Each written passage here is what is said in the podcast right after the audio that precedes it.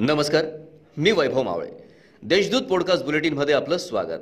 आज बुधवार तीस मार्च दोन हजार बावीस. ऐकूयात जळगाव जिल्ह्याच्या ठळक घडामोडी.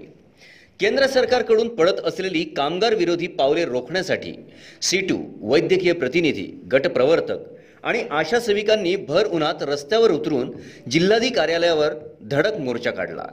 तसेच मागण्यांचे निवेदनही जिल्हाधिकाऱ्यांना देण्यात आलं.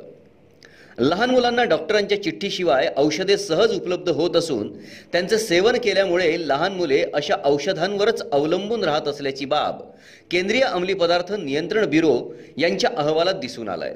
त्यामुळे औषधी विक्री करणाऱ्या दुकानांवर लक्ष ठेवण्यासाठी सीसीटीव्ही कॅमेरे कार्यान्वित करण्याचे आदेश जिल्हाधिकारी अभिजित राऊत यांनी दिले आहेत. मार्च महिन्यात दुसऱ्या आठवड्यातच तापमानाच्या पाऱ्याने चाळीशी ओलांडली आहे. गेल्या काही दिवसांपासून तापमानाचा पारा वाढतच आहे. कोकण किनारपट्टीकडून वाहणाऱ्या उष्ण वाऱ्यांमुळे उष्णतेची लाट आली असून एकोणतीस मार्च रोजी जळगाव जिल्ह्याचा पारा त्रेचाळीस पूर्णांक पाच अंश सेल्सिअसवर नोंदवला गेला आहे कवयित्री बहिणाबाई चौधरी उत्तर महाराष्ट्र विद्यापीठाच्या तीनशे सहा कोटी रुपयांच्या अर्थसंकल्पाला मंगळवारी झालेल्या अधिसभेच्या बैठकीत मान्यता देण्यात आली. या अर्थसंकल्पात तेहतीस पूर्णांक एक्क्याण्णव कोटी रुपयांची तूट दर्शवण्यात आली आहे. कुलगुरू प्राध्यापक व्ही एल माहेश्वरी यांच्या अध्यक्षतेखाली अधिसभेची बैठक झाली.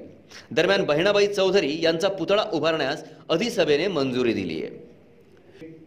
जिल्हा परिषदेत मार्च अखेरची लगबग सुरू असल्याने शासनाने एकोणतीस रोजी जिल्हा परिषदेला उर्वरित अर्ध्या पटीतील स्थगिती ठेवलेल्या अकरा पूर्णांक सदुसष्ट कोटींच्या कामांवरील स्थगिती उठवली आहे त्याबाबतचे आदेश जिल्हा परिषदेला प्राप्त झाले असून त्यामुळे पदाधिकाऱ्यांना दिलासा मिळाला आहे या होत्या आजच्या ठळक घडामोडी.